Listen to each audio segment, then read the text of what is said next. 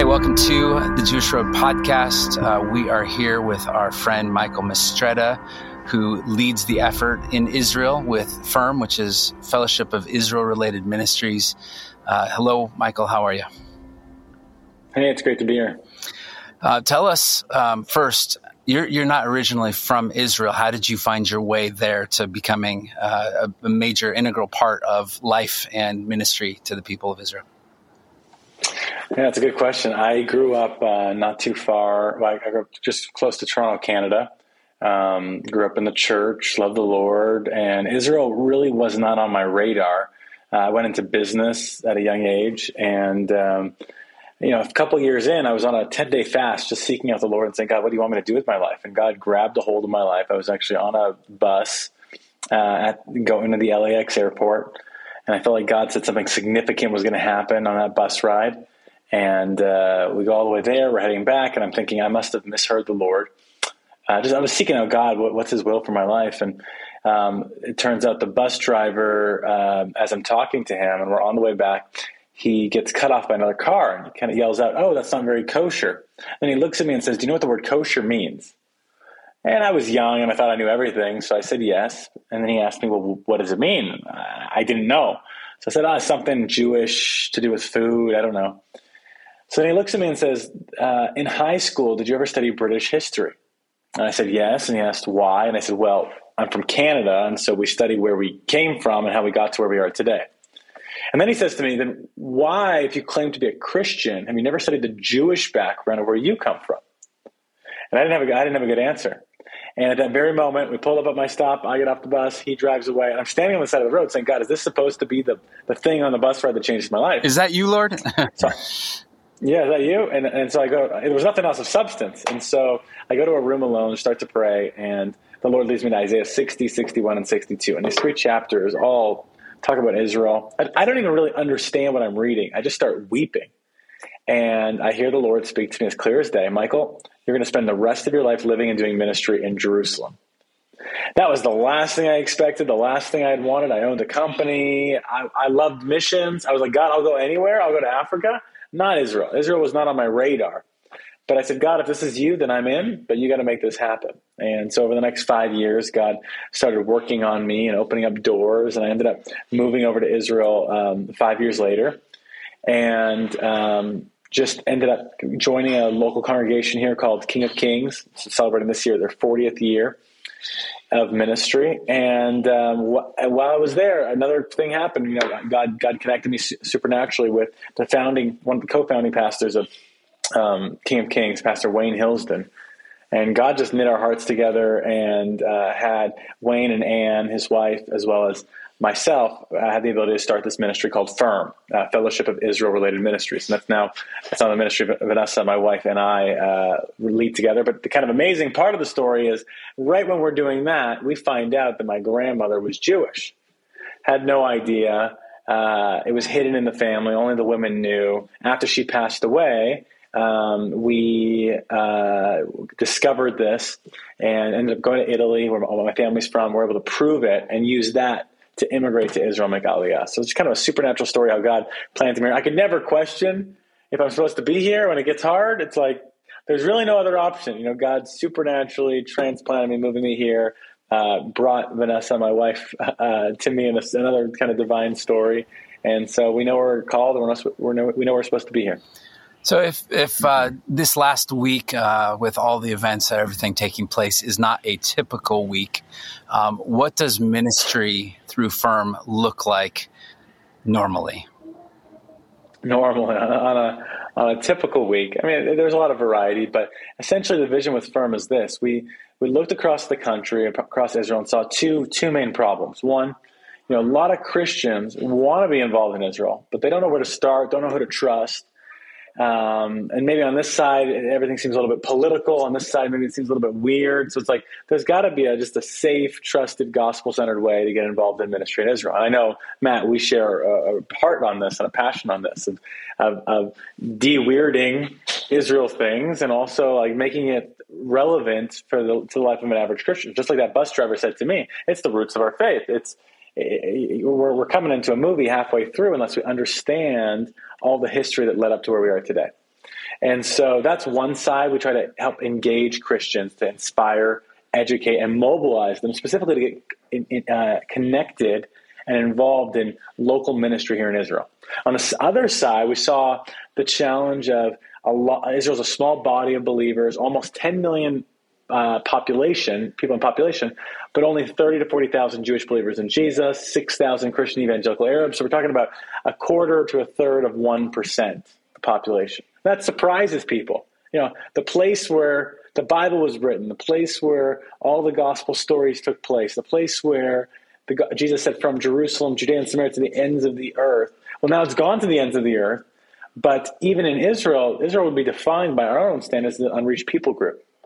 So we looked at that problem and said, how do we help strengthen, unite, and resource local ministry leaders, local church and ministry leaders here in Israel? Strengthen would be, you know, leadership training, um, helping leaders be healthy and helping organizations be healthy so that they can be poised to increase capacity and to grow. And then how do we, once we're healthy, how do we work together? How do we really coordinate and collaborate and synergize? And we're seeing a lot of that happen these last couple weeks because there's nothing like a crisis to bring people together. And then finally, how do we resource the local body? How do we uh, hear what the calling of each local ministry is and find a way to accelerate what God's uniquely called them to do? And so that's what we do um, on, a, on, a, on a weekly basis. Really, there's that, those two expressions. So, an average week, you know, half my week is going to on the engaging Christian side, whether that's developing videos or hosting tours. Uh, we, we, we were hosting 30 tours this year. We just had to cancel the last, uh, last few of the year. Uh, but hosting tours, uh, events, conferences, um, just to inspire, educate, and mobilize Christians. And then the other side is really working with local ministries. Uh, we serve a network of 72 local ministries that all share a passion for seeing the gospel spread in Israel. Uh, we, we have a vision. We, we believe that we're going to see the day where every person in Israel is transformed by the love of Jesus. And the way we do that is by strengthening the local body and lifting up the arms of the local body. And so through these 72 ministry partners, we're able to see a lot of ministry happen in Israel. And our heart is, how can we serve? We're not, we're not an overseeing organization. We're not uh, a higher, top down hierarchy. We really see that we come underneath, we serve, we undergird, we strengthen uh, the believers in the land. Yeah, Michael, let me ask you, uh, you know you're you're having a it sounds like a, a tremendous uh, outreach in terms of the Christian community there and uh, uh, presenting the Jewish roots of the faith. And uh, are you finding that spilling over into the Jewish community with a lot of success or difficulty or you know how how is that working for you? By, by the Jewish community or just you mean the Jewish unbelieving community yes. in Israel? Yes. Yeah I think there's a you know there's a shift that's happening in regards to how Jewish people look at Christians. I think it's overall it's for the positive. Um, you know, the average Jewish person, you know, even my, my, my father-in-law, you know, he might have said, never sent from the church, don't read the New Testament. It's a book on how to persecute the Jews. You know, because of all the history over the last 2,000 years, the pain that the church has caused the Jewish people. So that's that's unfortunate. But now we thank God we have so many Christians that love Israel and that bless Israel. And I think it does challenge a Jewish person when um, when they see a Christian that loves the God of Abraham, Isaac, and Jacob, loves reading the Tanakh, uh, the Hebrew Scriptures, loves um, coming to this land and kind of owning it for themselves because they're like, well, this is this is our story, right? Um, so I have seen that shift and that change happen. That's encouraging. we we do everything we can to just sow the seeds to say, man, if we can even get one person, a Jewish person, to even just consider that he could be the Messiah and to start searching. I really believe the Lord, the Lord is faithful when He says, "If you search for me, you'll find me." When you search for me with all your heart, I, I, that, I can't think of a better picture than a Jewish person when I read that scripture because that's that's what we see happen when people come to faith. It's, it sounds to me like uh, you know you're you're having an impact that is doing exactly what uh, the scripture says is uh, provoking them to jealousy. Is that what you're seeing? Yeah, absolutely. I, I, I would hate to make it sound uh, so simple, but we're seeing we're seeing people come to know the Lord. We're seeing more openness now than ever before. I could tell you stories of, of the next generation that you know what the what the former generation thought was strange and repulsive and, and, and, and betrayal. The younger generation doesn't see it that way. And so we're really trying to influence culture and have the first interaction with a messianic believer not be what people expect it to be, but to actually say, wow, we're like, we're, part of you, we're part of your nation, we're, we serve in the IDF, we, we, uh, you know, we pay taxes, we, we're all going through this together. When they see that, they feel like, wow, this, this faith might actually be something for me, not just a foreign thing. Uh, Michael, I, first, just thank you for making time because I, I, know this has been a long and exhausting week. And so this week has not been a normal or typical week. Um, I was even, I was going through Costco here and had a friend um, call me and just say, Hey, how are you? And I just kind of had to stop and say, I'm exhausted and I'm, I'm here. Um, but yeah what what have you been doing? How are the people? How are you doing? Um, and and what has that effort been looking like over this last week? Yeah, so we woke up uh, last Shabbat Saturday morning on the, October the seventh. We woke up to sirens, and in Jerusalem, we live downtown Jerusalem, and uh, you know, sirens here for rockets are not super typical. Like once every couple of years, and maybe it's one siren. This morning, it was sirens nonstop all through the morning, and so we knew something different was up. And uh, obviously, then you saw the reports on the news about maybe there's terrorists in the country. That seemed impossible. And maybe there's hostages. That seemed impossible. And so we just knew this was different. This was going to be different than something we'd experienced before. And sure enough, it was way more. I mean, I remember the first night, Saturday night we went to bed, they had confirmed 100 Israelis killed, which that seemed like a lot. Um, and then, so we wake up Sunday morning and it's like waking up to a bad dream from a bad dream, and you're just like, the death toll just keeps rising, and the stories and the pictures and the videos and the hostages. It seemed impossible. So it was it was a it was a it was a moment. I think for the entire nation, like uh, nothing short of a 9/11 uh, post 9/11 moment, traumatically. And, and and what I say to Americans is, you know, 1,300 Israelis killed in a country of almost 10 million. Well, that's like the equivalent of like 45 to 50,000 Americans killed in a country of 350 million. You know, like it's, it's just to put that in context, like in, in, in 72 hours, seeing that many people killed, it just, it rattles a nation. Um, Israel quickly calling up the reserves, now almost 600,000 uh, reservists. I mean, th- th- everyone's affected. Every family's, I know everyone knows someone who's on the front line. And so it's really, it's brought together the nation, but we made a conscious choice saying we want to respond. We want to find a way to be the hands and feet of Yeshua during this time. And, I, you know, our role not that it's limited, but we we exist we, we serve through other local ministries. So we're first thing we did was check in with our partners. But then we started seeing opportunity. Well, there's communities that are need to be evacuated and and and, and display and, and and replaced somewhere else. So we've seen messianic Jewish families open them in with open arms and host them in different places across the country and love on them and provide meals and cook. And then uh, vital food and water. There's food and water shortages for those that were in lockdown for three days in the South. Bringing stuff down to them, loving on them, providing a, valuable equipment, and supplies, generators and first aid kits, and um, even just simple things like toys and bikes to a child that just witnessed bodies strewn across the street and now they've been now they're out of their home. They're living in a one room, uh, like a like the equivalent of like a hotel room. Maybe not as nice, but with their whole family, three kids and the two parents in one little room, and and just giving that that child, that that son or that daughter, a, a little bit of a, a chance to play and be a child in the midst of what just happened. Um, so it's very emotional. The trauma, uh, the sensitivity. We just started. Um, in partnership with another ministry, we started a um, like a like a feeding pro- program, a hot food. So we, we cook uh, lunch and dinner every day for uh, right now we're at like a thousand people a day and that's going to ramp up over the course of the week to 5000 hopefully 10000 meals a day. Hot restaurant quality meals that then we we ship out to different places in the country. So today we shipped it out to the dead sea where a bunch of the um, displaced people are staying down in dead sea hotels. We shipped it out to ashdod ashkelon where they've been in bomb shelters for the last week. Uh, we shipped it out to some to shoresh just outside of jerusalem. So we have these meals going out. It's just a way to love on and care for people in their time and their moment of need. So it's been it's been amazing. We've seen a lot of um, things happen, you know, supporting um, Israel's soldiers, which are really like our sons and our daughters, and with mattresses and uh, food and provisions and flashlights. And they got called up overnight, and now they found out they're going to be there for weeks, not days.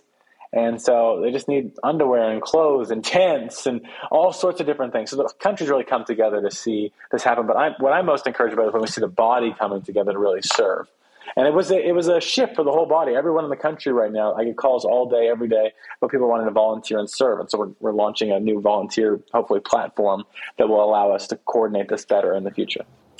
Uh, that that's great that the believing community is doing this and pulling together for everybody like that. And I'm just wondering, um, as you're doing all this and you're reaching out to all these people and they're and they're getting you know tremendous care in these ways that you can do, you know, how are they responding to you? Well, that that's the beautiful thing is that um, how, how how amazing that we're able to be the ones to care and lead the way in care. And you know, these people have been traumatized. They're in the darkest season of their lives, and so just even being able to pray um, for them, to be able to lift them up, uh, be able to minister to them. I mean, I was with someone uh, just the other day, and just hearing the story of what they had been through. I mean, they grew up in Gaza, and then they left in 2005, just optimistic that that was going to bring peace. And they set up a community right on the border, and the very place in the fence where she used to bring food and money to her Palestinian friends. Well, that's the exact place where they bust down the wall and they came and they killed our children. You know, so you hear these stories, and they're just so um, traumatic. I think there is an openness for hope. Um, but but the first thing is really an openness for relationship. And so that, that that that's the biggest thing is when people can feel like, wow, I was taken care of by Messianic Jews. I was I was uh, loved on by Messianic Jews. I, I, saw a congregation come and serve and serve over, over time. I mean these these families of the hostages. I mean their lives have been turned upside down. Now it's been over a week not hearing anything. I mean that's traumatized. And so everywhere we're looking, we're trying to find people that are hurting people that have needs, and how can we come in and just be a huge blessing to them, but to do it boldly, publicly, in Jesus' name. So there's a, a obviously like when crisis and trauma hits, there's an immediate, we need to do something. Um, we were just meeting with a, a, friend we have in common, Ephraim Goldstein, who served in yeah. Israel for years and years. But he said, um, while we kind of figure out what's needed right now, the real need is going to take place much further down the road, right? Everybody, I, I, I absolutely, I absolutely agree. So, yeah, so the, yeah, everyone wants to give now, uh, but the real need is going to hit in a few months. So we're planning for that. We have a bunch of things we're doing to respond to the urgent need, but we are uh, definitely thinking ahead. How are we helping to rebuild homes and rebuild lives?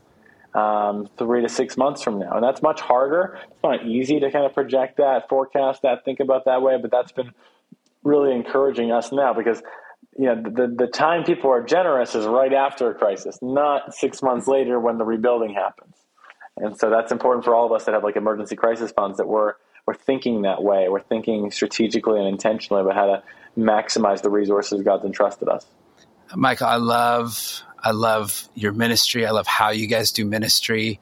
Um, and you guys very uniquely, um, I believe, as God ordained, gave you guys a message to be able to pray for those who are missing, for those who are hmm. hostages.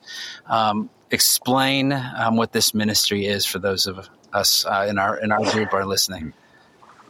Yeah, as we came out of um, as we came out of the events of last week, and we are just talking and pray, holding some prayer gathering, one of our team members said, you know, I really just feel like we need to pray by name for people.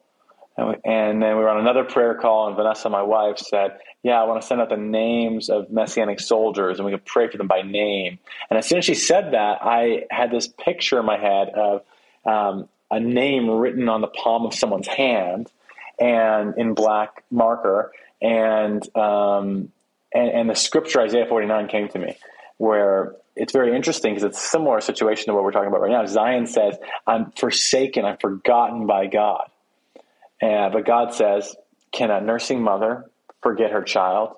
Can she have not compassion on the son of her womb? He says, Surely even these may forget, but I will not forget you. Behold, I've engraved you on the palm of my hand. Your walls are ever before me. And we just had that picture of, of God engraving uh, the names of the children of Israel on the palms of his hands. I just thought, what a what a symbolic act that we can re- remind Israel, you're not forgotten, you're not forsaken. Even when you feel forsaken, when you feel forgotten, it's a reminder, God has engraved you on the palms of his hands. And so we decided to launch this campaign called uh, Pray for Israel by Name. Um, and you can find out more at firmisrael.org slash pray by name. Uh, I think maybe by the time this podcast comes out, we'll have prayforisraelbyname.com as well. Um, but we just, in 48 hours, we put this together, we recorded a video, um, we took some photos, with, and, we, and found all the names that we know of the hostages that are currently uh, kept in Gaza. We just thought, man, right now it's probably so easy for them to feel forsaken, forgotten, not just by God, by their government, by their people. They, they don't know all the information. They don't know that 600,000 troops have been mobilized. They're just wherever they are right now, they're going through one of the darkest seasons of their lives. And we thought, wow, how how precious would it be for us to be able to pray for them by name? And so we rolled this out on Friday, and the response has been amazing. We've already seen thousands and thousands and thousands of people post photos with their hands praying for the names. I actually don't have mine on today because it fades off throughout the day, but I, I was praying um, for yesterday for a, a, little boy named Kfir. Kfir, uh, he's about one month older than my son. He's nine months old, uh, boy and he's just on my heart. Every time I look at our son, Hananiah, I, I, was just thinking of him. So I was praying for Kfir by name, praying that God would return him, praying that he would be safe and protected, even though he's an infant, uh, literally, and, and, as he's a hostage uh, of Hamas.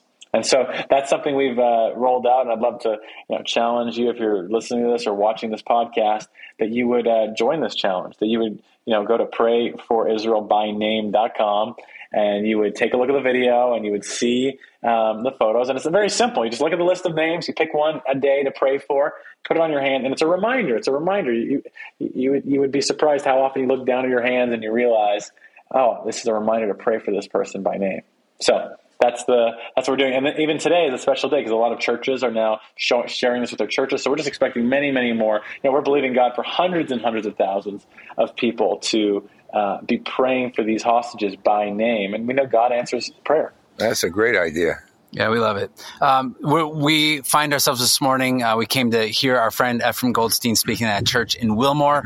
Uh, the building that we have behind us is huge auditorium where revival broke out on Asbury University's campus, um, and so the Spirit of God was heavy in this place. Um, we will be meeting with a group of people here uh, tonight to be praying, and we will have sharpies, and we will be praying for. Amazing, amazing! I love it. I love hearing that. That's so really from precious. from this place, which is not quite a local call uh, to God, uh, from the the western wall of of Jerusalem, which is a little bit more of a local call, uh, we are praying for you. We're thankful for your ministry, and uh, we'll tell mm. everybody. Um, Michael, we just pray that you'd be strengthened, the people would be strengthened, and that ministry would continue to go forward thank you uh, for, for, coming here. And thank you so much, man. People up to date.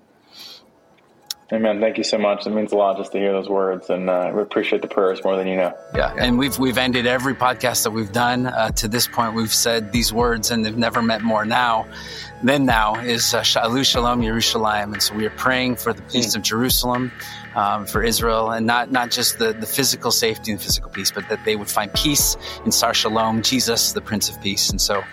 Bless Amen. you and thank you Amen. for this time. Shalom. Thanks so much.